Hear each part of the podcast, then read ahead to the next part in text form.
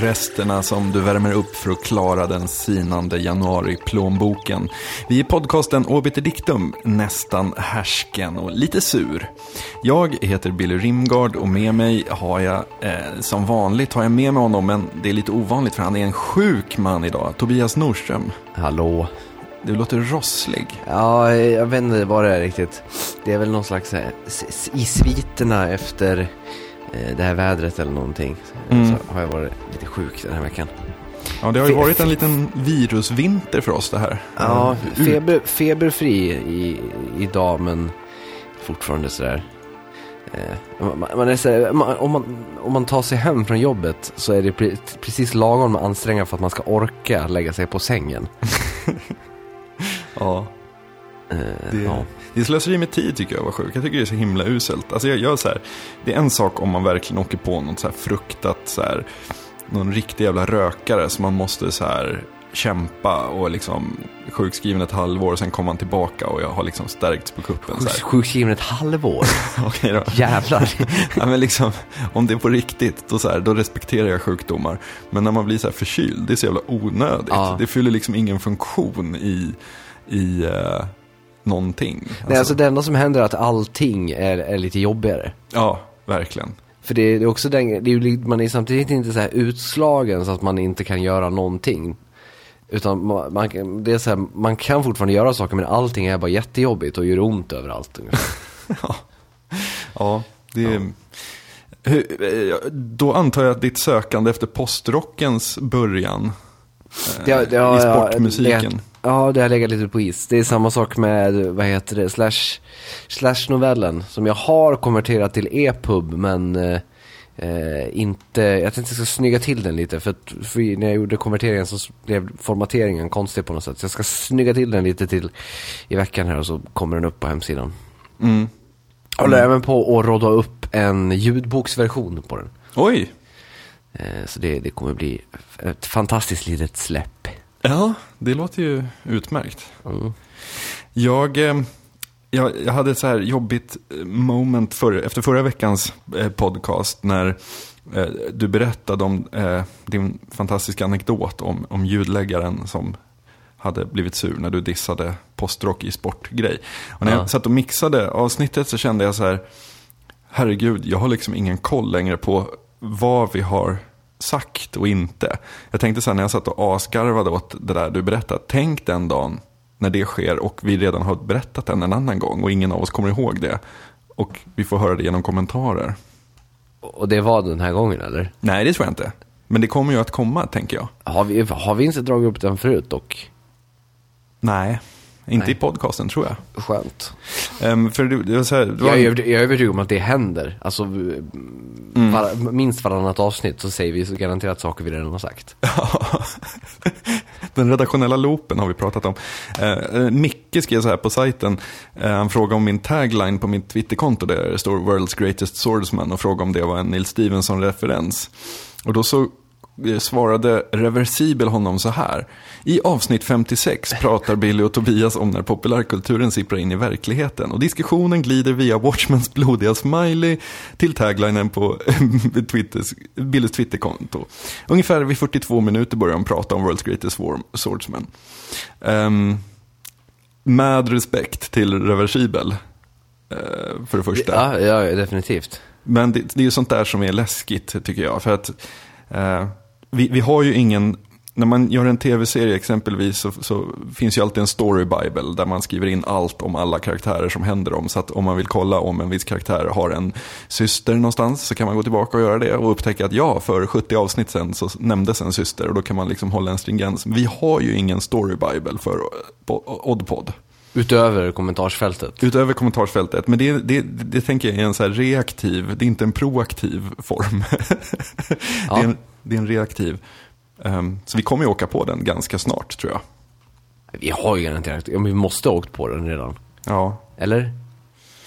ja kanske. Ja.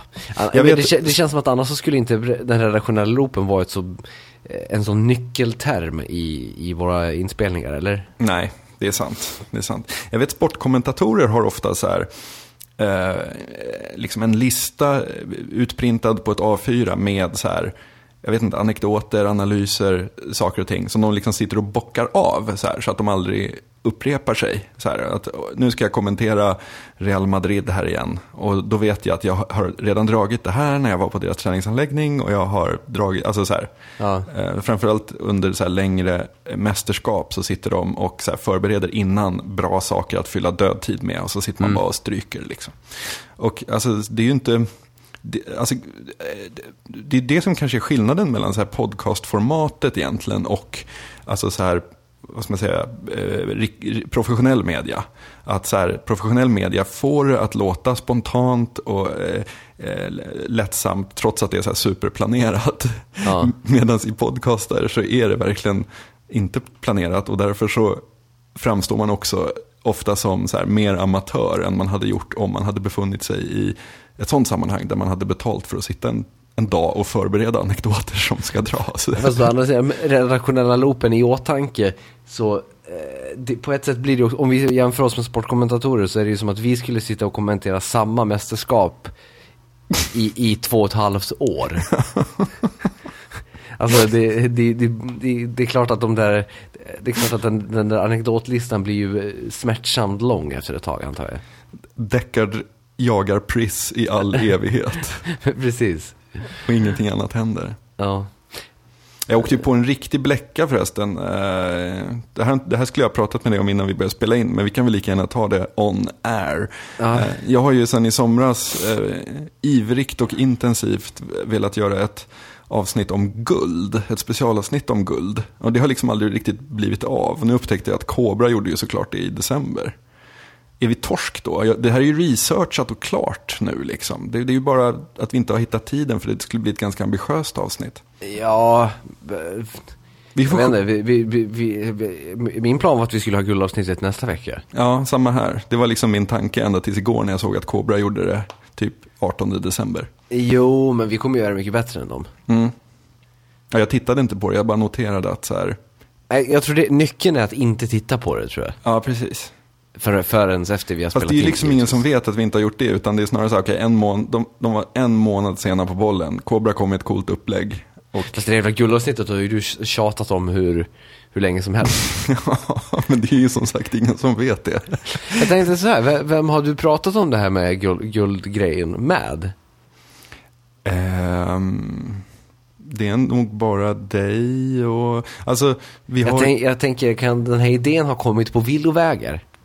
Nej, det kan den inte ha gjort. Du skulle ju ha sagt ja här så att, så att, Ja, så det- att det ska framstå som att Cobra har stulit Jag, det. jag, jag kan ta vårt gamla så här, brainstorm Google Doc som finns och så kan jag så här kära det med Ica Johannesson så tar vi en, tar vi en print screen på det. så har vi ryggen fri. Det låter Smoking skitbra. Gun blir, blir en, en print screen på, på ett Google Doc. Ja, Ja visst, vad fint. folk har eh, tvivlat för mindre kan man väl säga. Eh, Oscarsnomineringar kommer ju i veckan här. Mm. Hur ställer vi oss egentligen till det här med att tävla i populärkultur?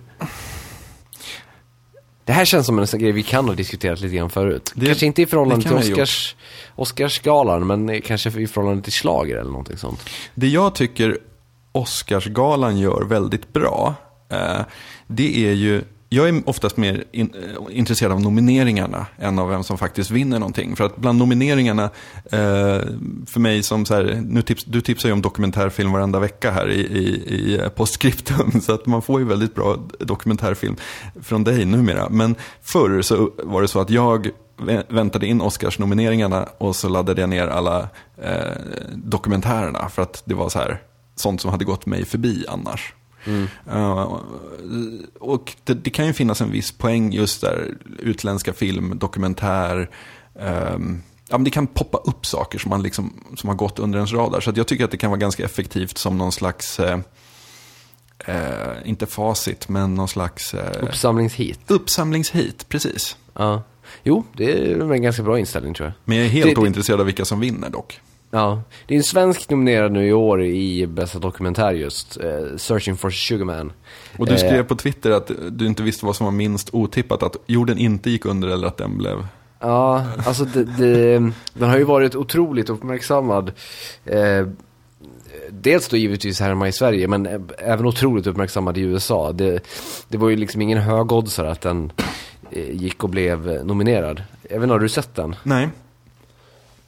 Jag skulle säga att den är eh, lite av, något av ett symptom på någonting vi har pratat om ganska nyligen i podcasten. Det här med viljan att hitta bra filterreportage. Just det. Eh, den är ju väldigt förtjust i den här historien den har hittat om eh, den här bortglömde artisten Rodriguez. Eh, och så förtjust att den till och med liksom börjar anpassa sanningen ganska rejält för att få hela det här eh, narrativet att gå ihop på bäst, mest spektakulära sätt. Eh, i, I filmen så framställs det ju som att eh, Alltså det, det, det filmen vill att vi, vi som tittare ska tro är att eh, Rodriguez släppte två skivor på 70-talet och har efter det försvunnit spårlöst mer eller mindre. Mm.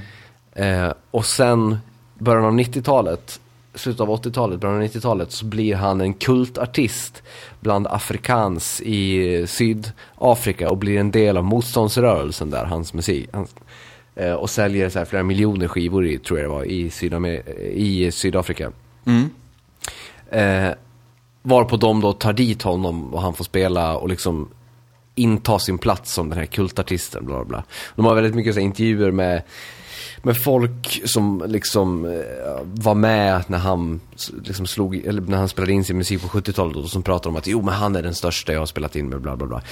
Eh, och, och sen då så gräver de fram honom som gammal nu och liksom hittar hjälten liksom.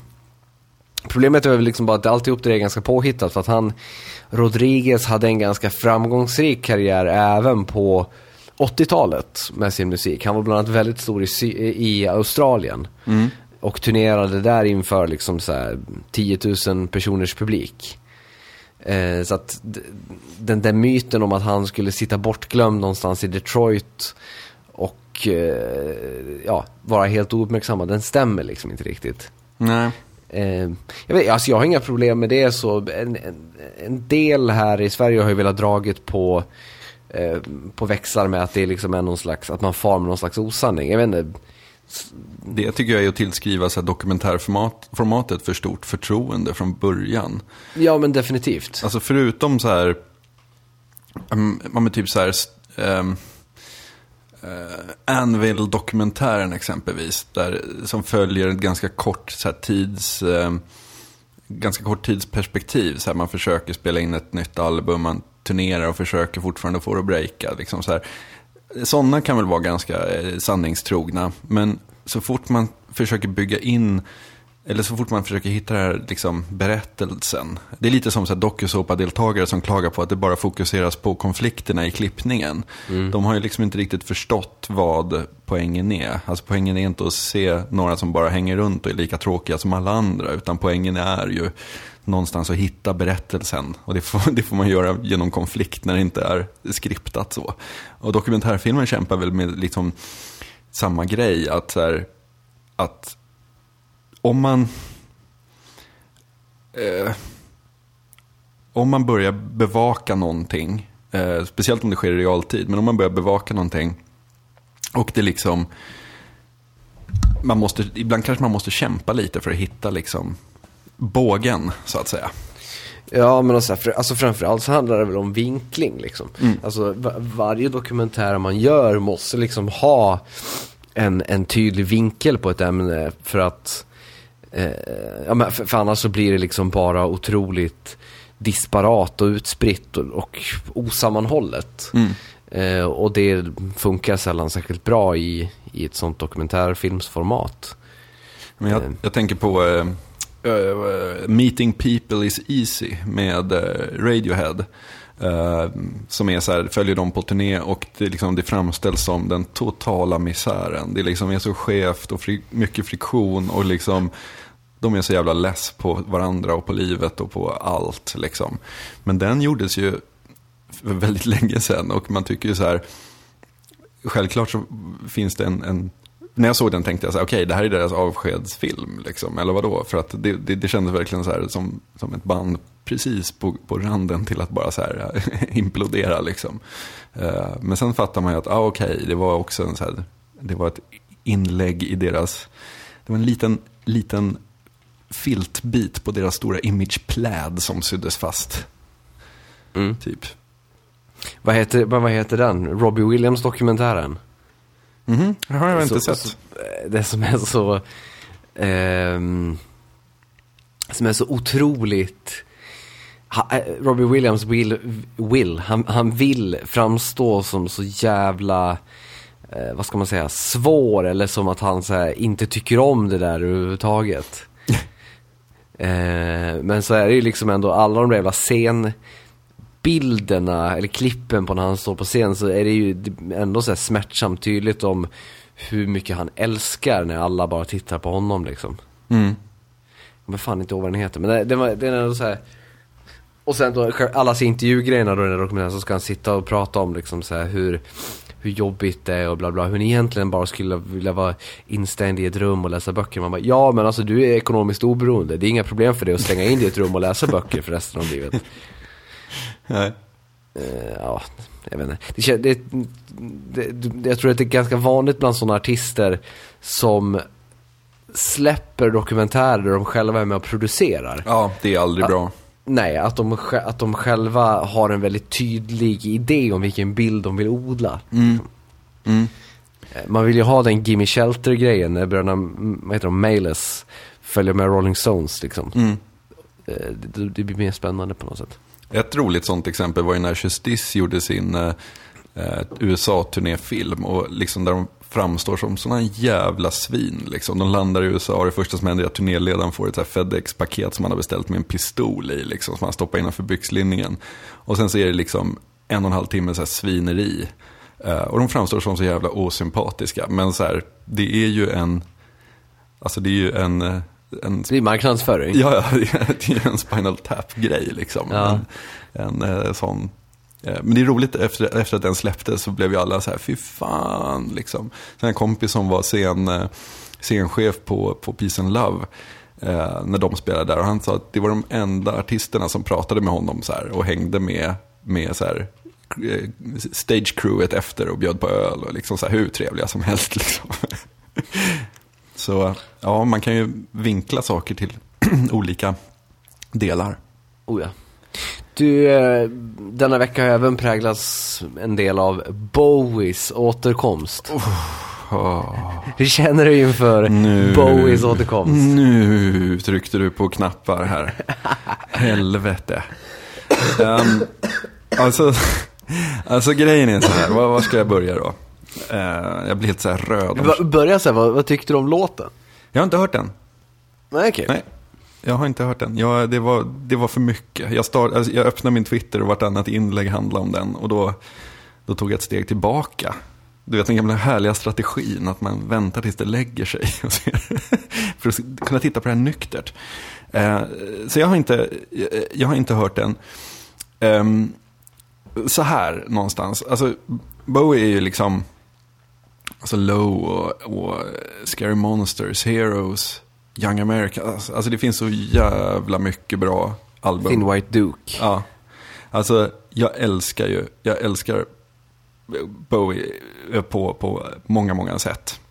Eh, men det hindrar mig inte från att fullständigt spy när det, när det blir som det blir. När män eh, ska liksom...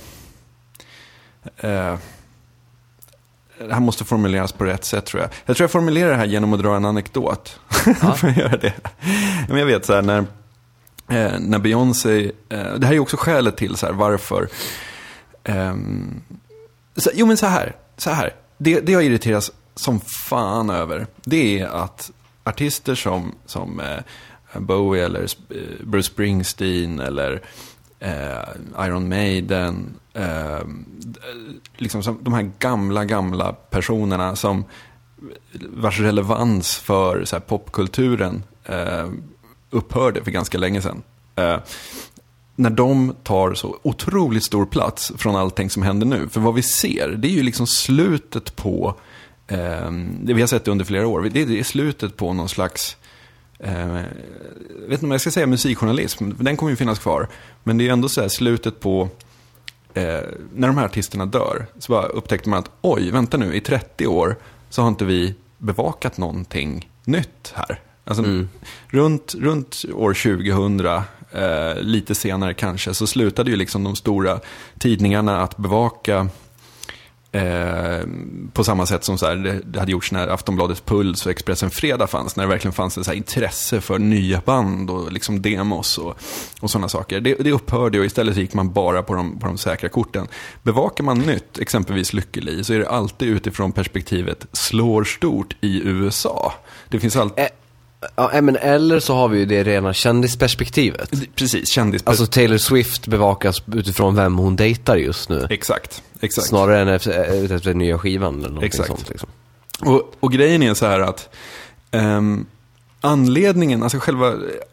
Alltså, det som jag irriteras på så jävla mycket, det är att man gräver ner sig i en grop. För att, jag vet när Beyoncé spelade i Globen, Eh, Eh, så lyftes det röster på Aftonbladet att man skulle göra precis samma sak som är så här, eh, no, när Springsteen kommer liksom, fast anpassat till den eh, eh, målgruppen. Och det finns ju hur mycket som helst att göra i en så specialbilaga om Beyoncé. Liksom. Man skulle kunna ha precis som att man, nu låter det här sjukt ytligt, men det, det är inte menat så, precis som så här man listar så här, de här eh, låtlistorna har Springsteen kört tidigare i, på den här turnén. Så här. Skulle man kunna liksom visa hennes outfits, så här, de här klädbytena, liksom, Sofie Farman skulle kunna sätta betyg. Och, ja, men du vet, det, fin, det finns hur mycket som helst att göra i en Beyoncé-bilaga. Um, och när den idén luftades så, så sköts den ner direkt därför att så här, uh, den, den ansvariga menar så här, ja men det finns ingen poäng för oss att stå och dela ut en, en bilaga Eh, utanför Globen. Därför att den publiken, de har ingenting, det finns ingenting i tidningen för dem imorgon. Eh, så därför så finns det ingen anledning att liksom rikta in sig dit. Och då är ju tanken så här, och det här är ju liksom tänket, det är inte mina ord. Eh, män i 40-årsåldern som, som går och dricker öl och kollar på Springsteen. För de finns, de kan läsa om hockey i morgondagens Sportsbladet. Medan då eh, tjej, 23 år, som går på Beyoncé Eh, hon köper inte dagstidningar och hon är inte intresserad av liksom någonting som finns i Aftonbladet. Därför skiter man i att bevaka det. Och alltså, givetvis så är det ju så att liksom, det finns tjejer som går på Beyoncé som är intresserade av hockey, precis som det finns eh, män som eh, ser Springsteen som inte är intresserade av sport alls. Eh, men alltså det är så här resonemanget går när det gäller demografin, att så här, men vår, vår målgrupp är inte den här, typ. Fast det är väl kanske för att Aftonbladet inte fylls med saker som den människan vill läsa. Exakt, eller? det är ju ja. en, en höna och ägget situation. Mm. Um, men man har, ju, man har ju valt då att så här, istället lägger, läggs alla resurser på att bevaka sånt som eh, riktar sig till de enda som fortfarande köper kvällstidningarna, det vill säga män 40 50 typ. Um, och det är därför som vi ser att när så här, alltså att David Bowie kommer tillbaka. Det är ju liksom den våta drömmen för eh, all media som eh, har famlat. Vi har pratat om det här förut, att eftersom allting är så fragmenterat nu. Så här, Oj, Drake, en av världens största artister. Vi vet inte vem det är. Alltså, så här, eh, eller ehm, det, det, är fragmenterat i att folk lyssnar på mycket mer så här. Det finns väldigt få arena-värdiga artister kvar. Uh, och de, ja, men, vi pratade även för några år sedan om Swedish House Mafia. Det är att man har upptäckt arenagrejen för sent. Precis, precis. Uh, När de spelar på en svensk arena, då, då är det avskedsturnén. Ja, exakt, exakt. Och David Bowie, blir, hans återkomst blir då en sån våt dröm. Därför att det är en gemensam nämnare för väldigt, väldigt många. Uh, det är med all rätt en, en kultartist som liksom har eh, gjort oerhört mycket, betytt oerhört mycket, har varit väldigt visuell i sitt uttryck och liksom väldigt tacksam att jobba med i, i bildspråk och allt möjligt. Och framförallt så är målgruppen perfekt. Liksom. Um, och kunskapen är väldigt stor också innanför, innanför väggarna. Eh, jag kan fatta att så här, om man inte har om man inte har kompetensen att så här, ringa in, vi pratade ju om det när vi pratade om Swedish House Mafia, att så här, recensenterna var ofta väldigt konstigt ute. Därför att man inte så här, har man, man kanske aldrig har varit på en så här megaklubb på Ibiza. Liksom. Så att man, man har inga referenser till det. Mm. Uh, och då kan jag förstå att det är så läskigt att närma sig det. För att man vill ju inte stå där som ett fån heller. Liksom. Men David Bowie, tryggt. Det är liksom, det här är skitbra. Och alla kopplingar liksom, allt, alltså hela den här, ja. Men jag tycker även att, att det liksom så här, eh, det, det, det, vad ska man säga, det kastar även eh, ett ljus i vilket gammelmedia avslöjar sig självt som gammelmedia på ett väldigt tydligt sätt. I och med att, alltså det, det råder ju inga som helst tvivel om att det här är en jävla icke-nyhet. Alltså det, det är ju inte så, så, så att David Bowie ligger för döden och släpper ett nytt album. Nej. Alltså det, det, det, det är liksom inte så här, det albumet vi aldrig trodde skulle komma, utan det är väl ganska naturligt. Det var tio år sedan David Bowie släppte en skiva. Eh, han har haft ett hälsoproblem. Det är inte jättekonstigt att han, när han har tillfrisknat, tillfrisknat spelar in ett nytt album. Nej. Och att göra det sen då till en så här, eh, måla upp det som en gigantisk återkomst det blir liksom så här, motsatsen till det, den formen av filterreportage vi har pratat om. Mm. Alltså istället för att man hittar den fantastiska historien så tar man det som inte är en fantastisk historia alls och gör det och försöker få det att låta fantastiskt. Det, det, det funkar inte i, i någon slags modern värld. Och det värsta, liksom, poängen här är ju också så här, jag såg honom 97 i Globen. Var det 97 eller 96? nej, 97 var det. Mars 97 tror jag. Eh, såg jag honom i Globen. Eh, och Alltså, det var ju, alltså, auran kring honom då var väl ganska ljummen. Och vad jag vill minnas så var inte de albumen som kom efter där särskilt, liksom, det var väl inte så mycket ståhej kring dem. Går du tillbaka ett år så är det ju ingen som sitter och väntar på David Bowies återkomst. Nej, men det är det jag menar lite grann. Att så här, åh, nu, nu måste det hända snart, nu måste det hända. Alltså det, det är så här, det, det, det, har ju inte funnits med i någon så här, eh, ja. Jag menar, jag tyckte det kändes mossigt när jag läste om att Postal Service kanske håller på att återförenas. Ja. Och då är det ingenting mot hur det känns när att David Bowie släpper nytt album. Och då man får det, försöker få det att låta som något, någonting lite kittlande och spännande. Nej, verkligen. Det är ju det absolut sista det är. Verkligen, verkligen. Nej, men sen, fast samtidigt tycker jag också så här, man har läst, alltså det är ju folk som uh, Alltså därmed inte, alltså bara för att vad ska man säga, det är inte så att, ba, att han bara är relevant för, för gamlingar. Liksom. Eh, alla mår bra av att sjunka ner i hans 70-talsproduktion, oavsett om du är liksom 15 eller 70.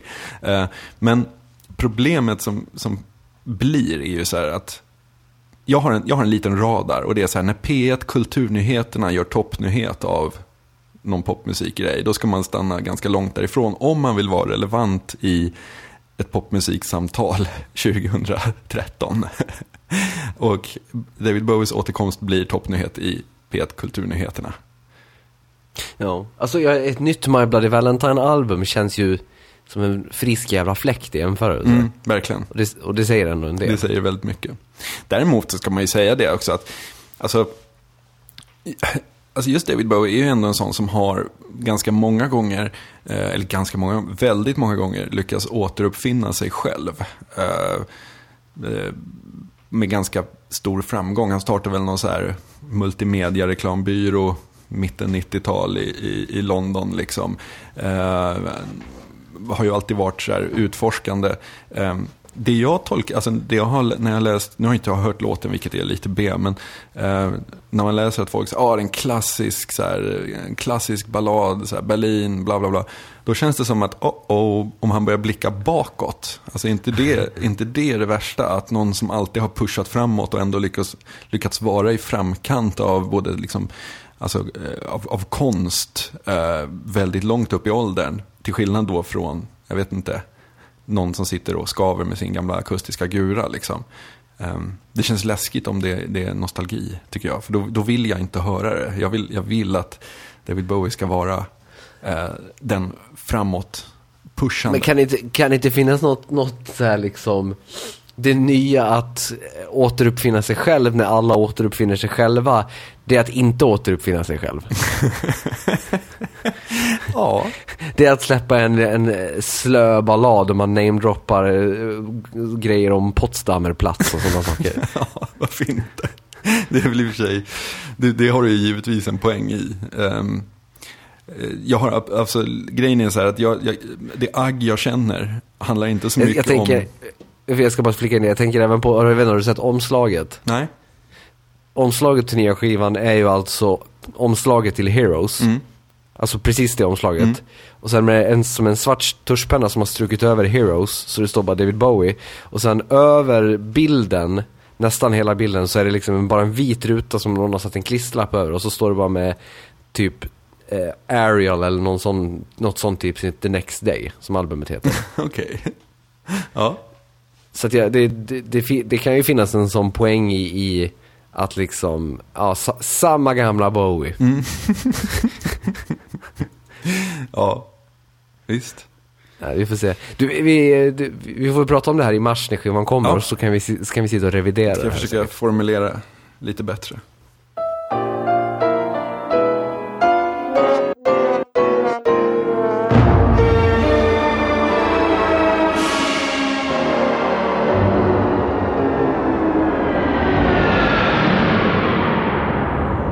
Vi har kommit fram till en fartfylld del av floppfilmscirkeln.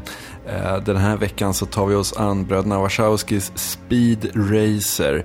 Eh, En väldigt syrad sak som egentligen är svår att eh, dra ett synopsis kring. Det det handlar om en barns... Jag, kan, jag kan göra ett försök. Ja, gör det. Eh, Speed Racer är motorfamiljen Racers nya stjärnskott.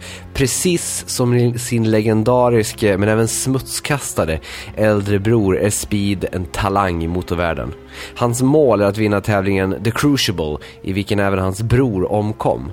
Efter en del komplikationer står, dock snart, står dock snart mycket mer på spel. Speed måste besegra onda företag, rädda familjeföretaget och framförallt åka bil väldigt fort. Ja, vad var den plockad ifrån? Eh, nej, jag skrev den Ja, du skrev själv. den själv. Ja, okej. Ja. Sorry. Ja, I, i, fe, I feberyran igår Ja. skrev, skrev jag den själv. Men det var ju, det var ju träffande, får man ju säga. Du tycker den eh, funkar? Ja, det tycker jag. Definitivt. Ja, jag försökte ta tagline- på volley där, men det gick inte så bra, för jag hade ingen förberedd. men det... Ta- Taglinen till Speed Racer var ju Go! Utropstecken. Det hade varit otroligt roligt om det var Vroom! Utropstecken.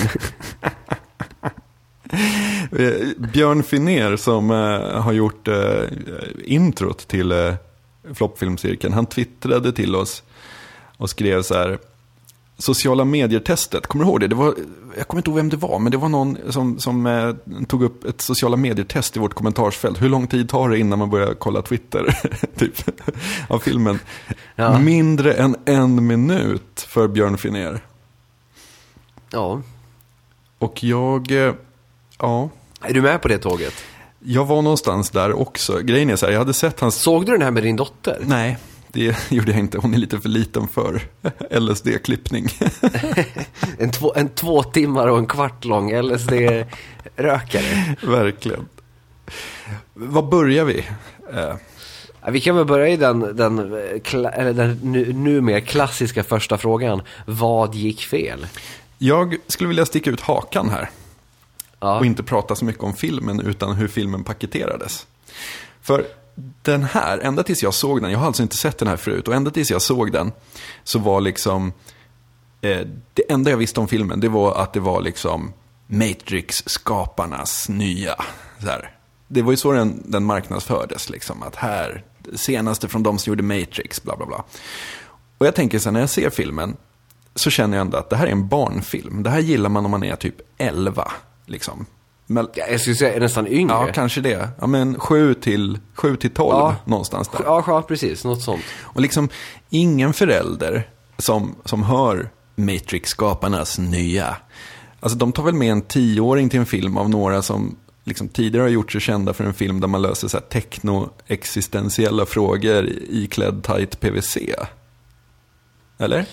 Ja, det, det är en, fullt... eh, eh, valid reflektion skulle jag säga. Det, är- det är ju ganska konstigt. Speciellt, alltså det är ju en ganska tydlig barnfilm ändå. Ja, verkligen. Al- Alltså det jag menar, det, jag- jag menar att man ser i allt ifrån, eh, vad heter det, peruker till färger till hur skådespelarna agerar. Eh, Det, det är liksom... Jag tänker på introt när barnet sitter i skolan och bara så dagdrömmer om, om racing. Det är ju så här extremt berättat ur ett barns synvinkel. Liksom. Ja men eller även så liksom Matthew Fox karaktär är ju extremt arketypiskt uppbyggd som en, en figur som fungerar perfekt ur ett barns perspektiv men ur ett ur en vuxen persons perspektiv blir, ju liksom bara otroligt platt på ett sätt. Ehm, ja. Men samtidigt, alltså, det, det, det, jag vet inte om du känner till men den bygger ju på en gammal anime-serie Jaha, med, med samma namn. okej. Eh, och det roliga på ett sätt är ju, eller det är ingen anime-serie, den är, den är tecknad som en anime-serie men den, jag har för mig att den var amerikansk, USA-producerad eller något sånt där. Eh, men i alla fall, eh, den tecknade då Speed Racer, eh, det är någonting som är lite intressant med den, det är att den är ganska så minimalistiskt tecknad, alltså, eh, vad ska man säga, stilistiskt sparsmakad. Mm. Och det är ju allt annat än vad själva filmen är. Ja, det kan man väl säga va? Det, det ser ut som ett, eh, ett eh, uppjackat avsnitt av den här Lazy Town tv-serien. Mm. Och, och det är liksom, alltså, och det är också så här medvetet, vad ska man säga, det görs inga försök att så dölja intentionen i att det ska vara färgsprakande, utan det är, det är verkligen så Oh, här, nej. ja. Alltså grejen är så här, i början när jag såg den och inte kände till liksom vad det var. Först så tänkte jag så här, hmm, vad, vad är det här för något slags formexperiment? Liksom? Så här, för dels utspelar den sig liksom i någon slags barns fantasi, men sen så har den också ett stråk av så här natural born killers i sig. Med så här de här kommentatorerna som pratar rakt in i kameran och nästan så här maniska blickar. Alltså det finns något väldigt teatraliskt i den. eh, mm. Som känns också så här, som nästan kändes lite läskigt tycker jag. Men, det, men, ja, men det där... Är inte, det ett återkommande drag i en hel del barnfilmer? Jo, Alltså jag tänker så här, sve, svenska barnproduktioner, Vilse i pannkakan och sånt där. Otroligt jävla läskigt. ja, så är det ju. Alltså att det inte är, det är inte helt, den formen av överspelad, ehm, men överspelade känslorna blir för en vuxen människa ofta ganska skrämmande på något sätt. Mm. Så, ja, jag vet inte riktigt. Men, men man kan ändå säga, rent publikmässigt är det ju ändå en, eh, en jävla failure. Mm. Eh, vi ska, vad heter det? Den drog ju in, eh, ska se så att vi får de exakta siffrorna. 20, Den drog alltså var det inte 20 miljoner dollar eller någonting sånt där? Nej, alltså totalt världen över så Ja. drog den in 93. Ja, ja okej. Det var opening weekend som var 20 miljoner. Mm. Ja, men sen har den ju en budget på 200 miljoner Mm. så att det är ett dyrt formexperiment. Det är väldigt dyrt. Och någonting jag tyckte var knepigt i den, det var tempot. För jag tyckte att hela filmen kändes som ett så här, ett så här collage man brukar använda för att visa att tid förflyter i filmer. Ja, Alltså när så här, det är lite drömskt, bilder glider in och ut ur varandra och så här. Och jag satt hela tiden och väntade typ på att de skulle komma ur det där ända till så här 30 minuter in. Jag inser att nej, de kommer inte komma ur det utan det kommer fortsätta så här. Ehm, Ja, det är, lite, det är väldigt surrealistiskt så. Aliaset eh, Stefan Klif på oddpod.se eh, kollar ju flitigt på B-filmcirklarna och jag har varit lite slarvig på att ta upp kommentarerna. Men eh, han skriver så här idag. Eh, jag hatar sportfilm generellt sett och sämst är det när det ska klippas ideligen till kommentatorer som beskriver vad vi ser eller borde förstå i alla fall. Och där kan jag faktiskt, ja, även om det här kanske inte är en sportfilm per se, så håller jag med. Men det är väl en del lite grann av i hur det gick fel kan man väl säga.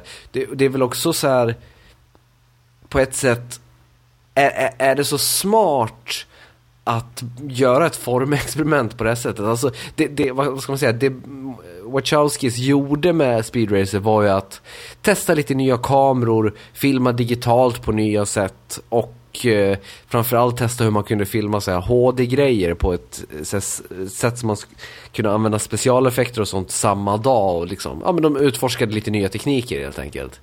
Behöver man verkligen göra det för 200 miljoner dollar? Nej, det känns inte som det. det känns inte som det.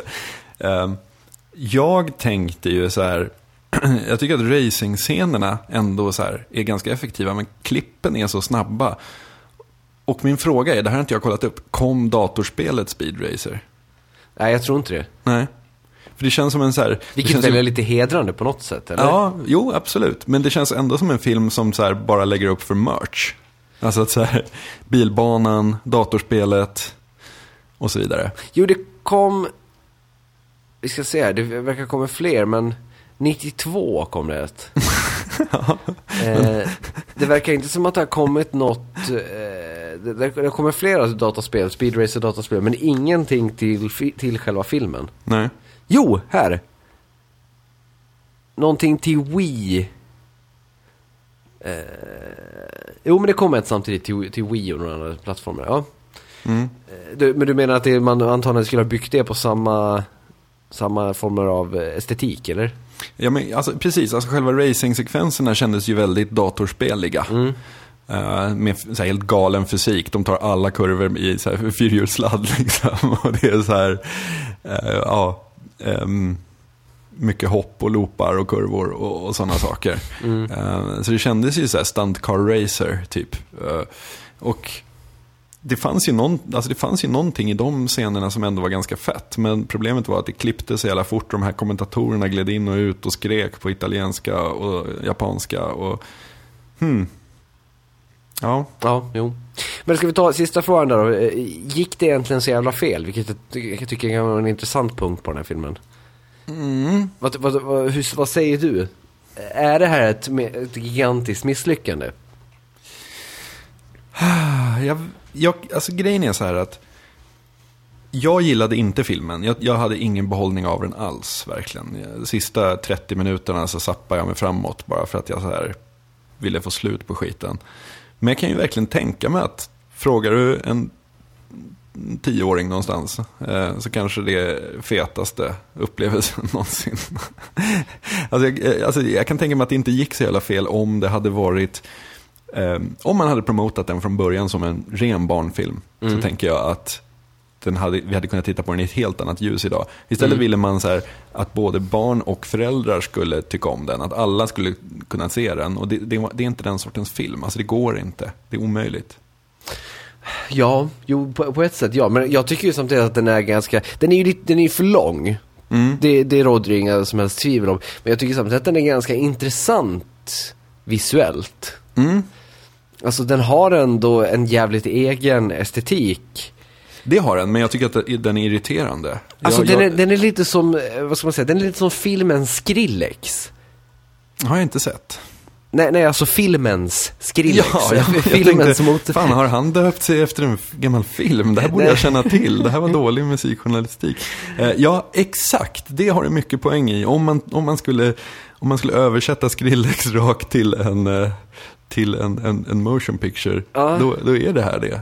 Helt korrekt. Men jag tycker att det finns även en, just i det själva misslyckandet, en ganska intressant aspekt. Det finns inga siffror på det här, men jag läste på, jag kommer inte ihåg var det var, eh, eh, någonstans på internet om att eh, filmstudion gick ändå fett med plus på Speed Racer. Mhm. Därför att de drog in otroligt mycket på leksaker. Du var inne på det här med merch. Mm. Det, det, det, jag kan känna att det är en ganska intressant film i den aspekten att det gör liksom inte så mycket för bolaget om den går 100 miljoner back. För de vet att eh, så länge man etablerar, vad heter det, varumärket Speed Racer så kommer man kunna casha in på de här bilarna i, i ett och ett halvt års tid. eh, och då, då liksom vet man att man kommer ändå gå plus på något sätt. Mm. Eh, och det, det kan jag känna är en ganska intressant, alltså hela den box office-grejen i en ny modern värld säger egentligen ingenting om hur bra en film gick för själva bolaget. Liksom. Nej, verkligen. Ja, det, det, det där är faktiskt så här, jag hade nog inte insett vidden av alltså merch-grejen förrän jag eh, var inne i en leksaksaffär för första gången på du vet, 20-30 år eh, här i vintras och såg vad som finns att köpa under Angry Birds-brandet nu. Allt ifrån liksom lackade Angry Birds-pulkor till stora Angry Birds-kuddar till matbestick med Angry Birds-tryck. Alltså så här helt bisarrt mycket Angry Birds-grejer. Ja, alltså det är ju ganska lätt att vara cynisk över det där. Och så här, eh, alltså det första som man pratar om eh, oftast i förhållande till att, att världen ser ut så är ju att det ska tjänas pengar på allting och man ska mjölka och bla bla. Men samtidigt kan jag tänka att alltså, om, när jag var barn, om filmerna jag såg, om, om jag hade haft leksakerna så hade jag varit ännu gladare. Eller alltså, på, på något sätt, jag hade ju, om vi säger så, jag hade ju också leksaker och tittade på filmer. Mm. Skillnaden i om jag lekte med leksakerna från filmerna jag såg hade ju bara jag varit gladare av. Precis, nu fick man låtsas med så här uh, beiga legogubbar och bara Ja, så här, här kommer Darth Vader, bara hö, hö, hö, liksom. Ja, nej, jag, jag, jag, inte, jag tror inte man ska vara så eh, skeptisk mot liksom eh, de där grejerna. Men det är ju samma som när man pratar om att, att Disney köpte Lucasfilm så jävla dyrt. Mm. Det, det man inte tänker på är ju liksom att det Disney tänker på är ju lika mycket all, all merch och eh, ja, men allting de kan sälja runt Lucasfilm. Det, det, är det de kö, betalar för snarare än att kunna göra en till Star Wars-film. De gör, ju- Disney gör ju en till Star Wars-film bara så att de kan sälja ännu fler Yoda-dockor. Mm. Inte för att de egentligen är intresserade av att filmen kommer dra in jättemycket pengar. Nej, absolut. Det, alltså det kommer det ju göra, men det, de, de pengarna kommer ändå aldrig kunna jämföra sig med vad den nya ljussabeln drar in liksom. Nej, och Happy Mealet. Ja, precis. Vad, eh, men jag var ändå besviken på Speed Race. Jag tyckte det var, det var, det var en slöseri med mitt liv att se den. Så vad, vad, hur ska vi kontra det här? Hur ska Det vi var, lyfta? det, det var en floppfilm i din värld alltså. Ja, det var en floppfilm. Hur Men- lyfter vi det här? Ja, vi, vi lyfter det här tycker jag med Battlefield Earth. Mm. Mumma. Du, du, det, var, jag, jag vet inte, det var inte helt övertygande det där. Mm. Ja, men där finns det ju... Ja, jag, jag, jag har inga förväntningar på filmen. Även denna en film jag inte har sett. Jag är så himla nöjd med att så här, floppfilmscirkeln, jag har liksom, jag har varit, haft så jävla bra smak tidigare. Jag har inte behövt se de här tidigare. Jag har ju sett Battlefield Earth, men det var bra länge sedan alltså. Mm. Eh, Det är Roger Christian som var, vad heter det, eh, han, han vann en Oscar för, han, jag kommer inte ihåg vad han gjorde riktigt, men för eh, gamla Star Wars, han var en Evil Red Alien, jag tror han var här special effects snubbe eh, eller någonting sånt. Eh, Battlefield Earth i alla fall, budget, eller produktionskostnad på 103 miljoner, drog in 29. Justerat för inflation ger det en förlust på cirka 100 miljoner dollar. Uff. Och ingen merch. Och ingen merch. Kanske, ja vi får se, vi, till, till nästa floppingcirkel, det kommer finnas en del, eh, ska vi kalla det religiösa dimensioner att diskutera tror jag också. Så att, eh, Lite sektologi kanske. Ja. kanske det. Eh, men eh, Battlefield Earth till om två veckor alltså.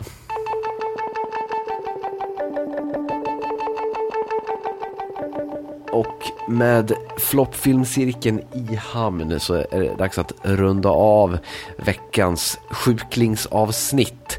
Vi gör det som vanligt med postskriptum. Jag tänkte som vanligt tipsa om en dokumentär. Denna vecka heter den Detropia eh, och är en film som skildrar, eh, vad ska man säga, ja, staden Detroits undergång efter att bilindustrin har gått åt helvete. Eh, Den gör det på ett väldigt snyggt och, eh, vad ska man säga, berättarmässigt intressant sätt. Den följer ett antal medborgare i staden och visar hur, eh, hur allt sakta faller samman sedan. Om man har sett Requiem för, för Detroit, är det här ändå... Eh, den, ja, jag skulle definitivt säga att, att Detropia har sin, sin poäng även om man har sett den andra.